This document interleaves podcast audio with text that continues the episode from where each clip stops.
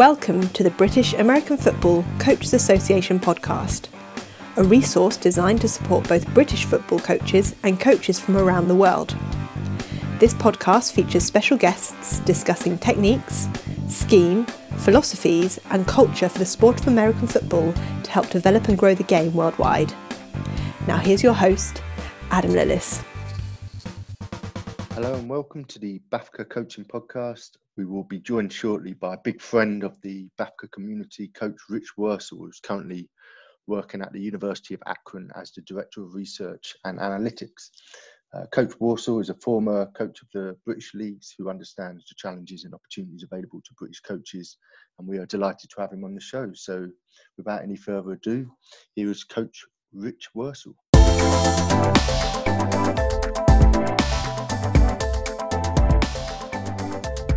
Hello and welcome to the BAFCA Coaching Podcast with me, your host, Adam Lillis. I am joined today by a familiar face in the BAFCA community, currently the D- uh, Director of Research, uh, Football Research and Analytics at the University of Akron, Coach Rich Worsell.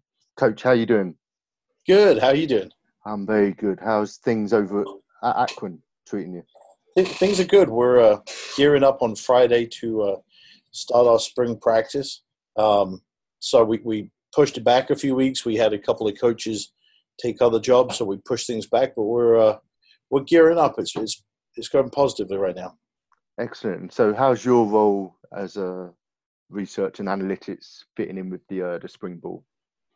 Well, I'm actually going to be pretty busy. Um, so essentially, what you're trying to do is match up all the situations that you run plays in with an approximation of how many plays you run during the season, sure. and then keeping track of areas that you're trying to improve in versus what you're doing in practice and whether you're doing better in those situations. So it's uh, a lot of number crunching basically every day for the next uh, six weeks. Sure, and that's across the entire football program, not just offense or defense, presumably. Yeah, I work uh, on all three phases. Uh, obviously, number crunching for special teams is a little different, but uh, offensively and defensively, yeah, we try and set some mutual goals if we can.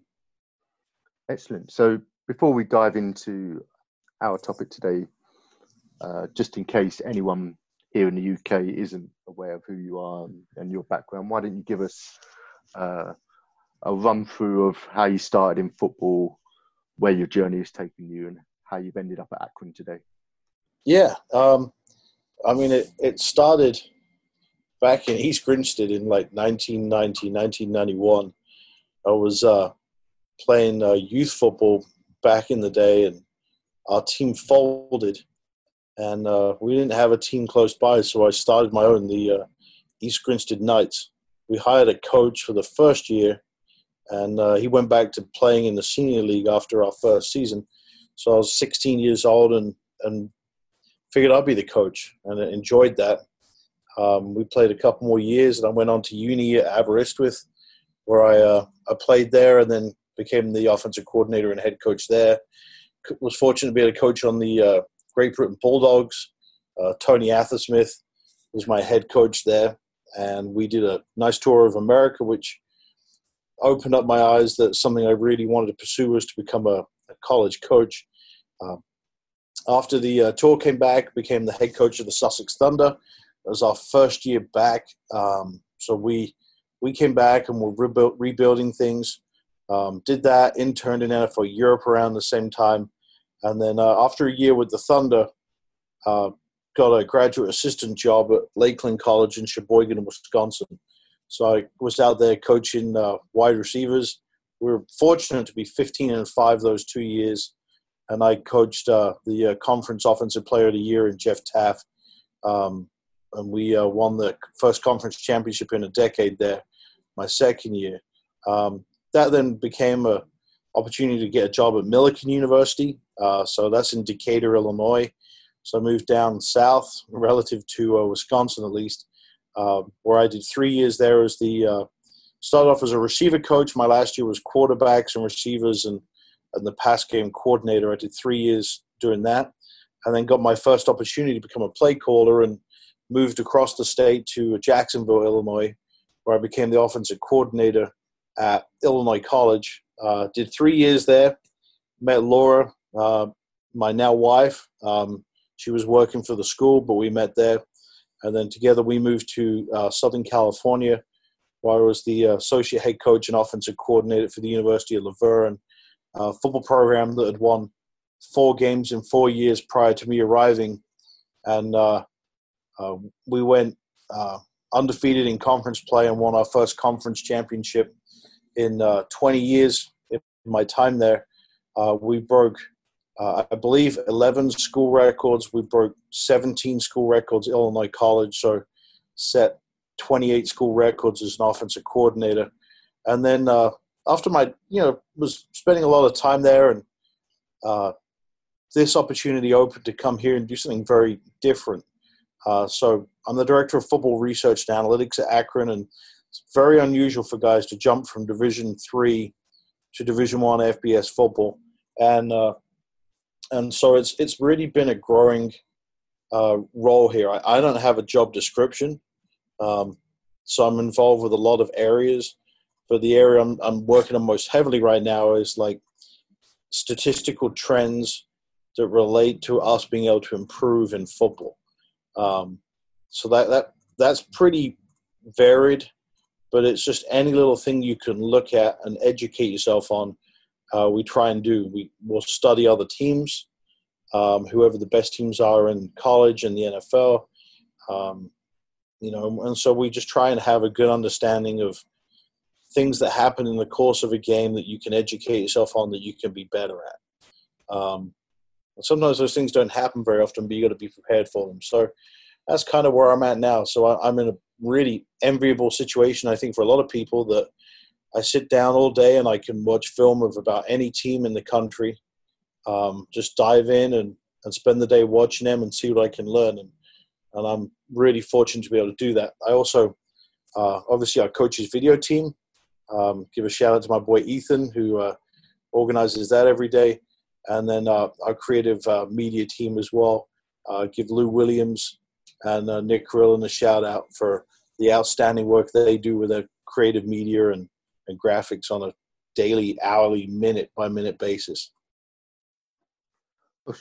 Absolutely, and first of all, congratulations on your on your appointment at Akron. I really want to dive into that area and the analytics part in, in respect to our topic today. But before we do that, you've just given us a sort of whirlwind tour of your career over the past however many years.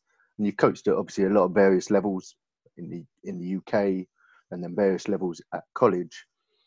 Is there anything that you could point to that are consistent, you know, behaviours or consistent situations, regardless of level, and anything that you think are, you know, things that could make because obviously you went from going to La Verne that wasn't necessarily a very successful football program and turned them into uh, an offensive powerhouse in some in some sense. Were there things that you could do that you did there that you could do at any level, including the UK, that would just be quick wins, uh, considering our limited resources over here? You know, I, I think it's it's interesting. Our base run play at La Verne was was straight zone, and really the way we ran it a lot of the time was very similar to the way we ran it at the Sussex Thunder, to the way I ran it at Aberystwyth uh, my last year. Um, I think trying to be organized is important. I think recognizing the skill set of your team and being able to change and adapt to their skills year to year. To me, growing up and coaching in Brit Ball made me a successful coach in the US because I couldn't have just a quote unquote system and just do the same thing every year. So, like, I'll give you an example. At Illinois College, as the offensive coordinator, we were ranked top 10 in the country throwing the football most years. We, we averaged 300 yards passing or so a game, had an All American receiver, led the league and led the country in receptions. Um, and then when I got to La Verne, I realized we weren't as good in that area, but we could get really good running backs.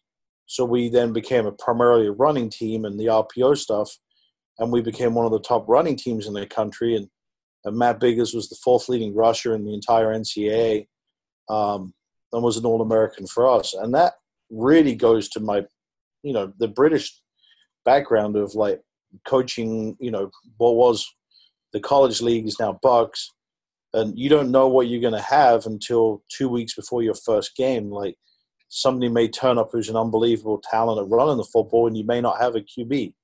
Or if you do have a QB, you may not have anyone that can play receiver. So that flexibility and ability to adapt comes directly from the British game. So I think it's that's kind of how I've always approached it.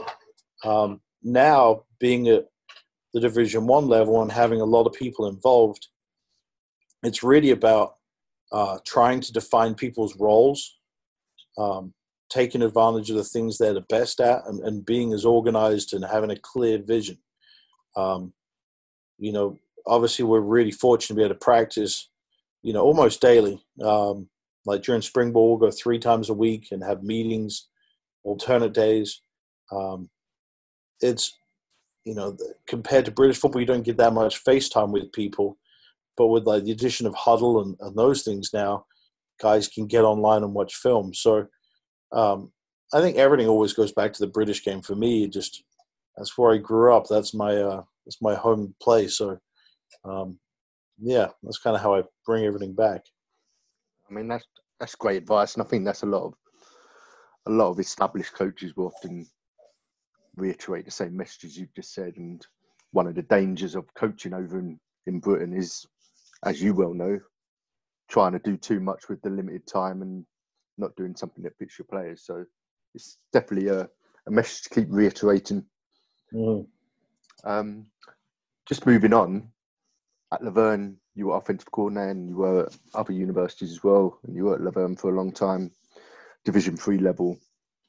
Uh, very heavy hand in what the offense is running, obviously. And now you've made this jump to Division One in a a research and analytics role. I mean, you touched on this a little bit already. What has that change been like for you as a as a coach to go from that person who's very much in charge of a, a whole offensive unit to someone who's more um, perhaps behind the scenes working with data and analytics and, and improving the team uh, from a different angle? Yeah, it's it, has been really good, um, and and here's why if you approached it the same way as you know being the offensive coordinator, then I think you're going to miss out. What I've been able to do is really take like a sabbatical approach and all the things I've wanted to study I've, in my career, I've been able to. So I'm involved with our offense, uh, you know, which are you know head coach and Tommy Zagorski, our offensive coordinator, obviously have you know final say in. Um, I'm involved in setting goals and how we can improve in those areas and researching areas. Um, I'm also involved with the same thing with our defense. And, and before at La Verne and Illinois College, I really wouldn't care too much. Like that's you know the defensive coordinator's job is to get the defense going. I can help them out if they have questions, but most of the time you're just worried about your side of the ball. Whereas here, I, I'm looking at all three phases as if very much I was a head coach. Um, and then on top of that, you're looking at game scenarios, which really happen, you know, majority happen like the last four minutes of each half. Um, you know, how you can handle those as a team and the best decisions you can make for your team. Um, so it's it's a little different, and uh, I think sometimes as an offensive coordinator, you're very wrapped up in um, trying to score. I mean, that's your job is to score points. But there's maybe times where you may not want to score, and you may want to try and um, control the clock and, and, different things like that. Um, the you need to understand all three phases of the game. So for me now, that's where I'm at. Is is how do we win the game? How do we win this situation? More than you know, is the offense playing well? So it's been a little different, but it's been really rewarding that way. Um, and it forced you to, to watch the game in a very different situation, different way. Sure, and I, and correct me if I'm wrong. I'm guessing that whatever work you're doing prior to a practice is the coaching staffs themselves are getting immediate feedback from from yourself post practice in terms of what what the targets were, what the data is now saying, and where we were good, where we were bad, those type of things. Yeah, and like take this spring for example, which you know we start Friday.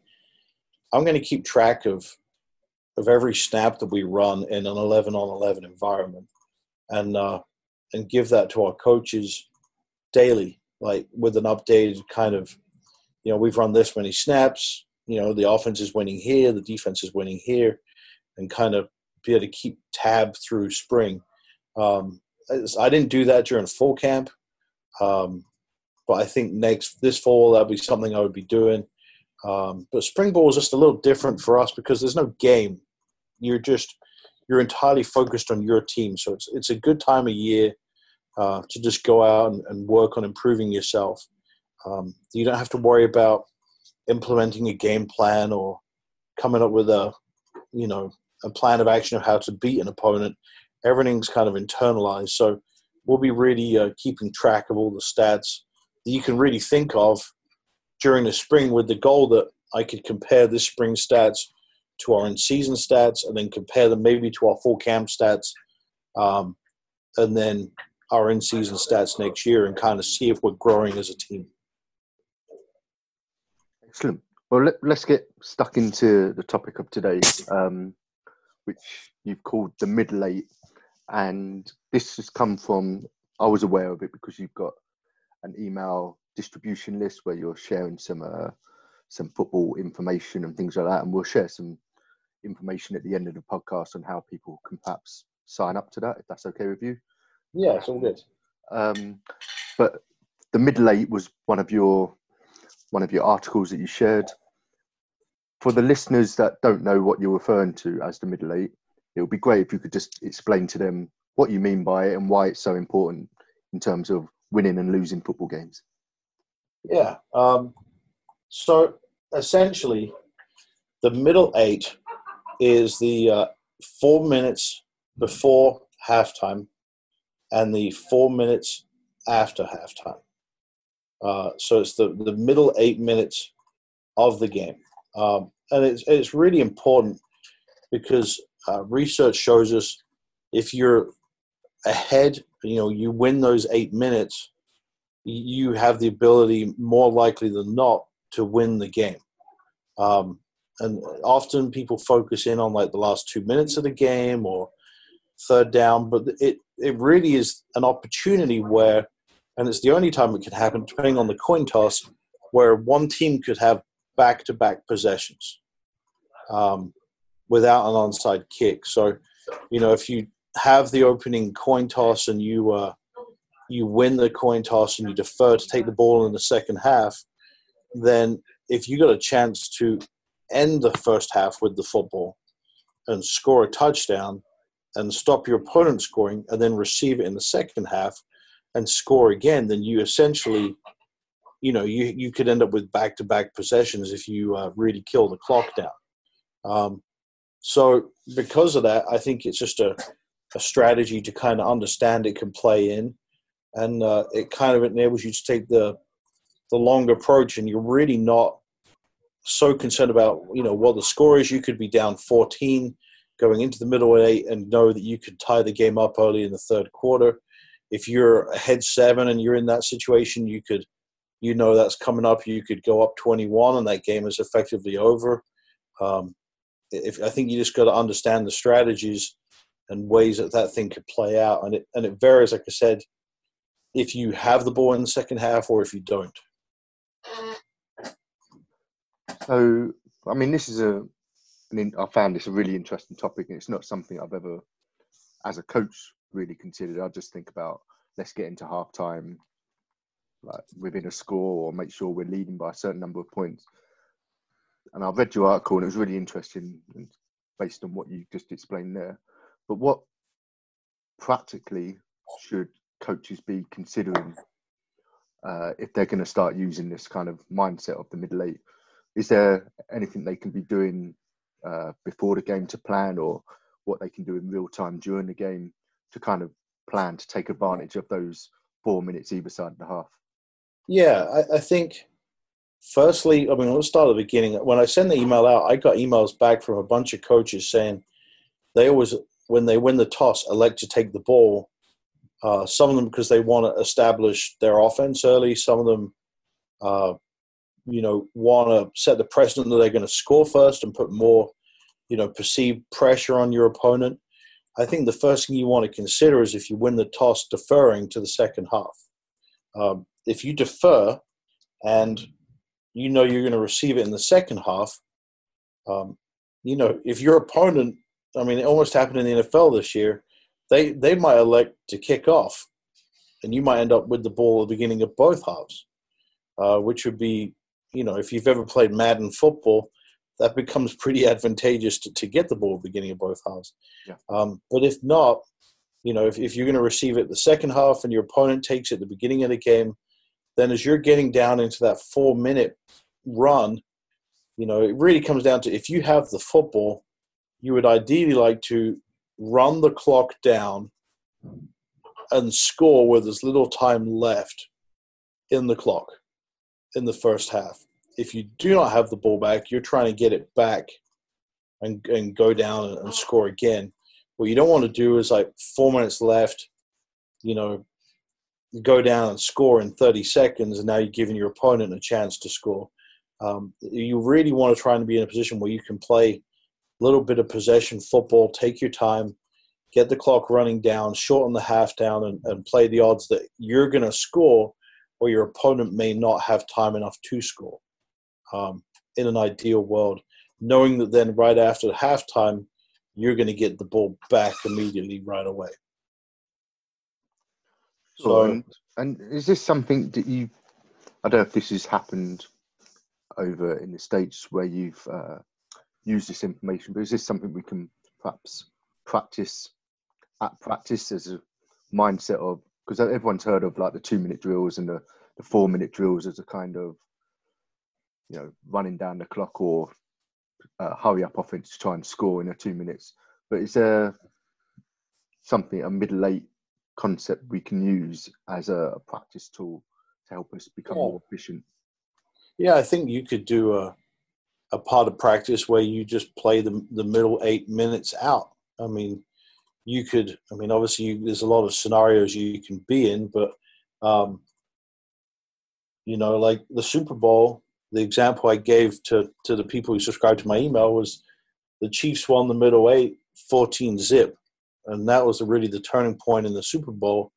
Um, you know, for them, I, I think, you know, really the what you're trying to do in the four minute situation is get it into a two minute situation, and in a two minute offense, you're really trying to get the clock running. Like your first play, you know, really, I would think most of the time should just be a run play to get the clock running. Either kill an opponent's timeout or get the ball or the clock running so then as you run your next few plays at worst the opponent's going to get about a minute on the clock left but when you pick up a first down then you can get the clock down to a point that you're either going to score with very few seconds left on the clock meaning your opponent can only potentially run like a you know some sort of gadget play like the dolphins did a few years ago or if they can get a great kick return get a hail mary um, I mean, so it's really you're in the four minute situation to try and get it into two minute, and two minute you want to try and get the clock run down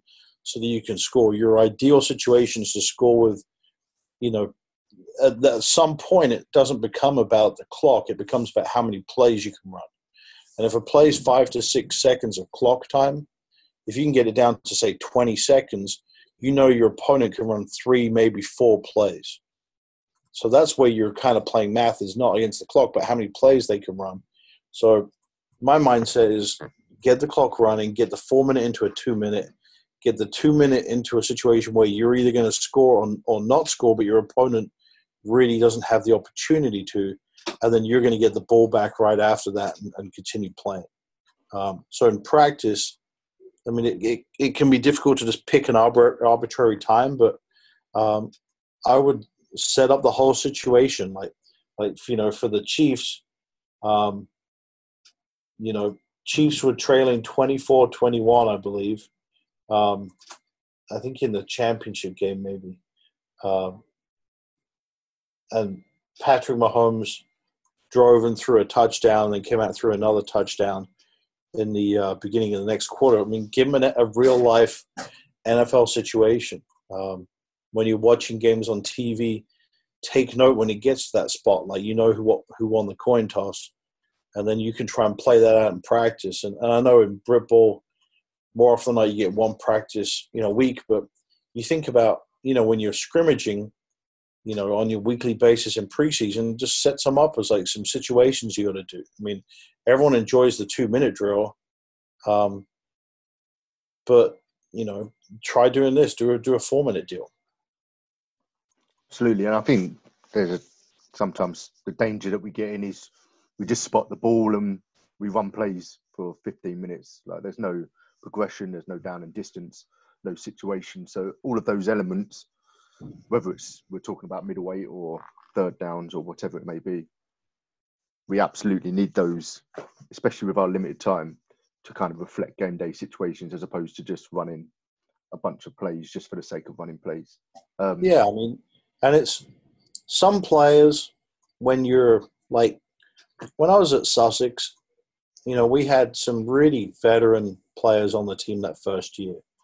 Um, you know, from from the quarterbacks, uh, I know uh, Will had played uh, college football in in Buffalo.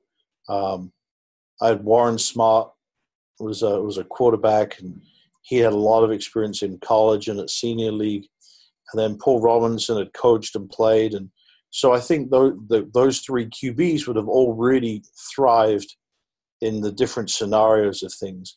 If I had a rookie QB that was still learning the system, then maybe you're a little more naive with him and you're just trying to talk about it as a coaching staff.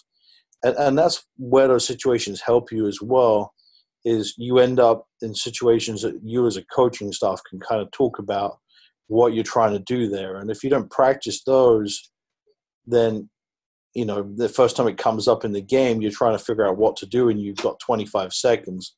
You, you, may not make the best decision. Whereas if you can practice it, even if you do it a couple of times, then at least you everyone kind of knows what you're trying to do, and it's not doesn't feel weird. Like you know you're in a two minute drill and you call a run play on first down, and everyone's looking you like we need to hurry up. Well, no, we want to kill some clock here so that we're minimizing how many snaps our opponent could run. You know, if we don't score. Um, so I think those sort of things of explaining to people based on the relative experience of your team is really important. Sure. And just the last question on the middle eight. Let's take a, an example that's perhaps a positive one for the offense. So you're perhaps trailing by less than a score, you use the final four minutes of the half, uh, you run down the clock, you score a touchdown, a go ahead touchdown, you restrict the opponent from scoring, you go into half time, you come out with the ball. Is there a different approach to begin in the second half in order to extend your lead, or do you just go back to, or would you suggest just going back to your regular offensive style and how you would start a game, or is there something different that you would think about because you're no? I think if you've scored and taken the lead, and now you have the ball again, then you're really just trying to score.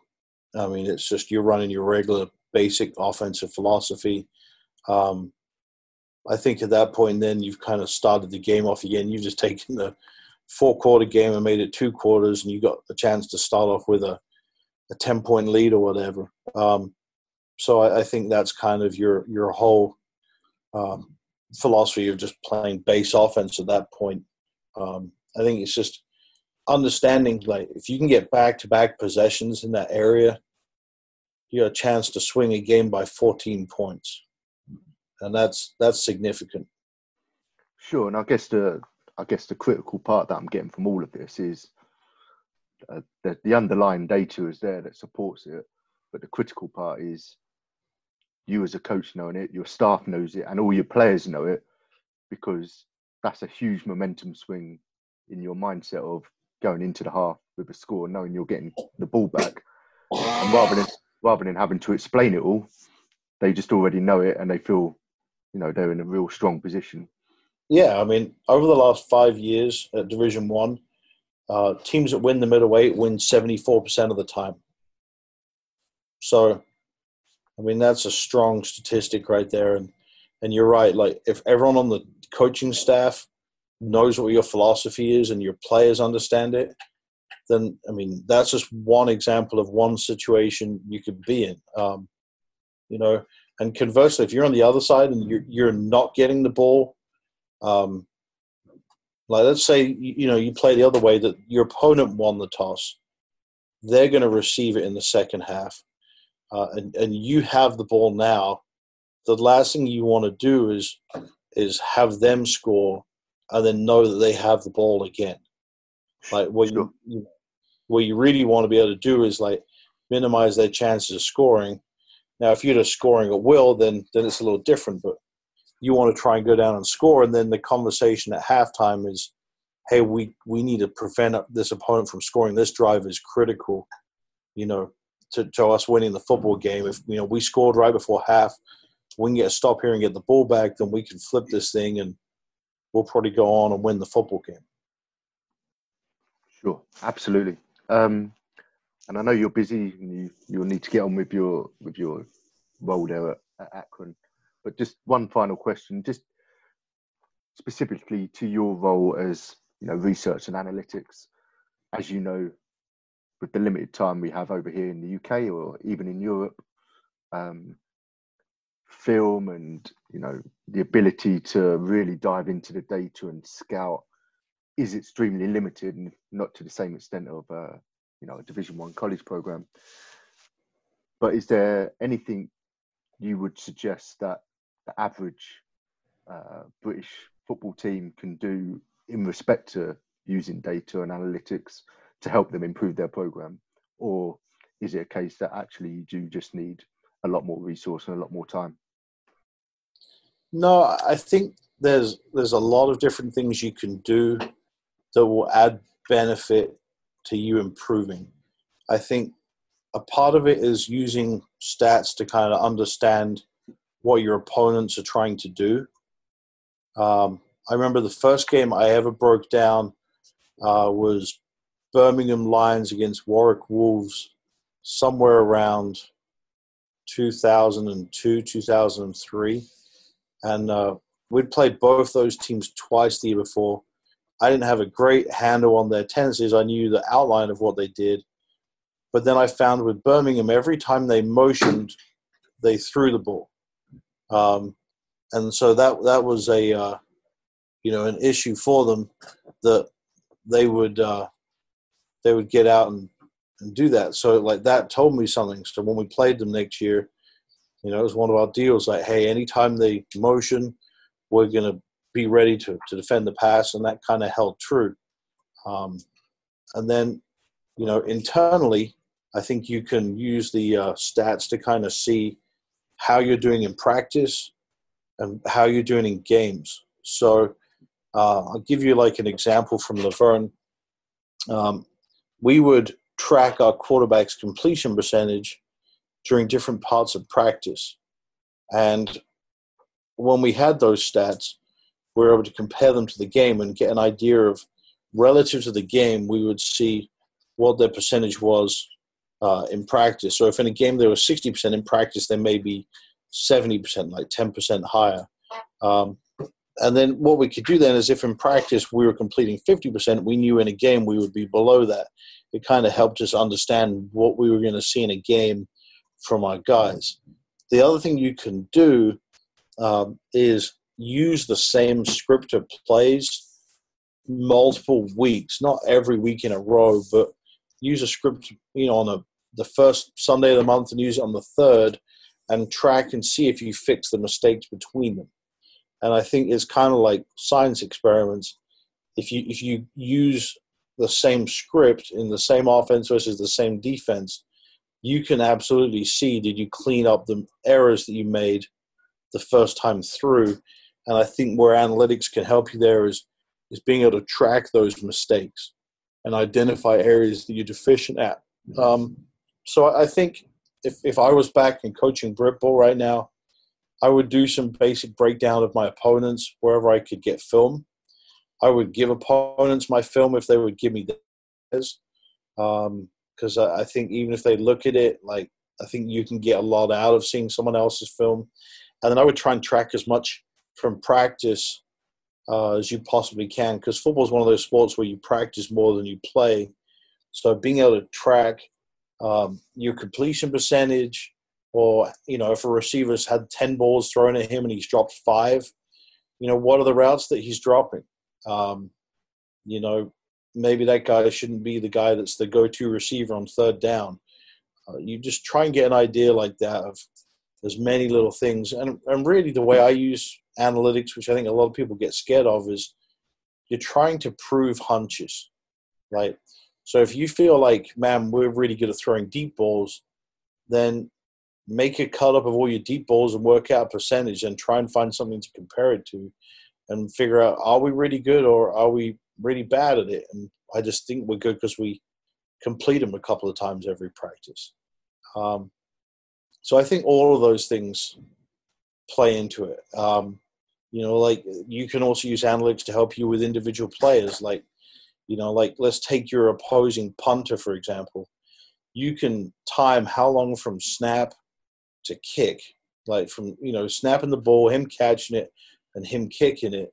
And if you know it's in a certain range, you're more likely to be able to get there and block it than if it's much quicker. So that tells you whether you should try and block or do hold up that week. Then, if you time his hang time and how far he kicks it, you'll know how far down the field the coverage can get um, and whereabouts he's kicking it. So you can kind of educate your punt returner instead of playing a guessing game. You'd be like, hey, this guy kicks it 30 yards from the line of scrimmage. So, you know, we're going to have a chart on the sideline, and every time you're on the field, we're going to tell you what yard line you need to put your feet on, and that's roughly where he's been kicking it. Um, and then you can factor in wind, without wind, all those things. So, I mean, it can help you in a lot of areas. The more people you have, the better. Um, but just starting off real simple, I think, without putting in a lot of data points, can become pretty useful useful for you on a daily basis.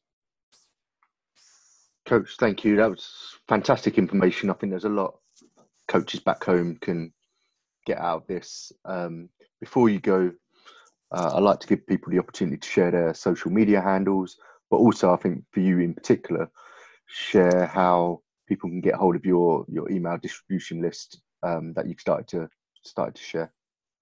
Yeah, um, you know, I've, I've sent out a couple of emails from it. Uh, so if you uh, go on my Twitter, which is at coach underscore Worsell, W O R S E L L, um, and just DM me, then I will add you to my list. Uh, you can also follow uh, Akron Zips Football on Twitter, um, which is, uh, let me remember what the uh, is, at Zips FB. Uh, we're doing a competition right now if people want to enter, um, $150 a ticket. I give this a plug, and uh, you get to travel with the team uh, from Akron. We'll fly you on our team private plane to Clemson.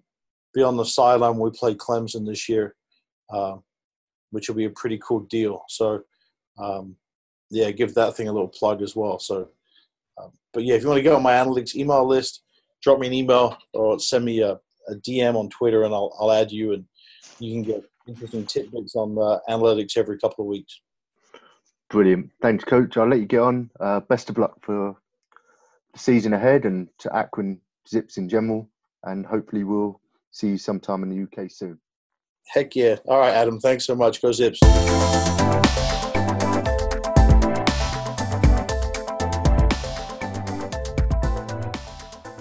Another thank you to Coach Worsell and uh, best of luck to the Akron Zips for this upcoming season.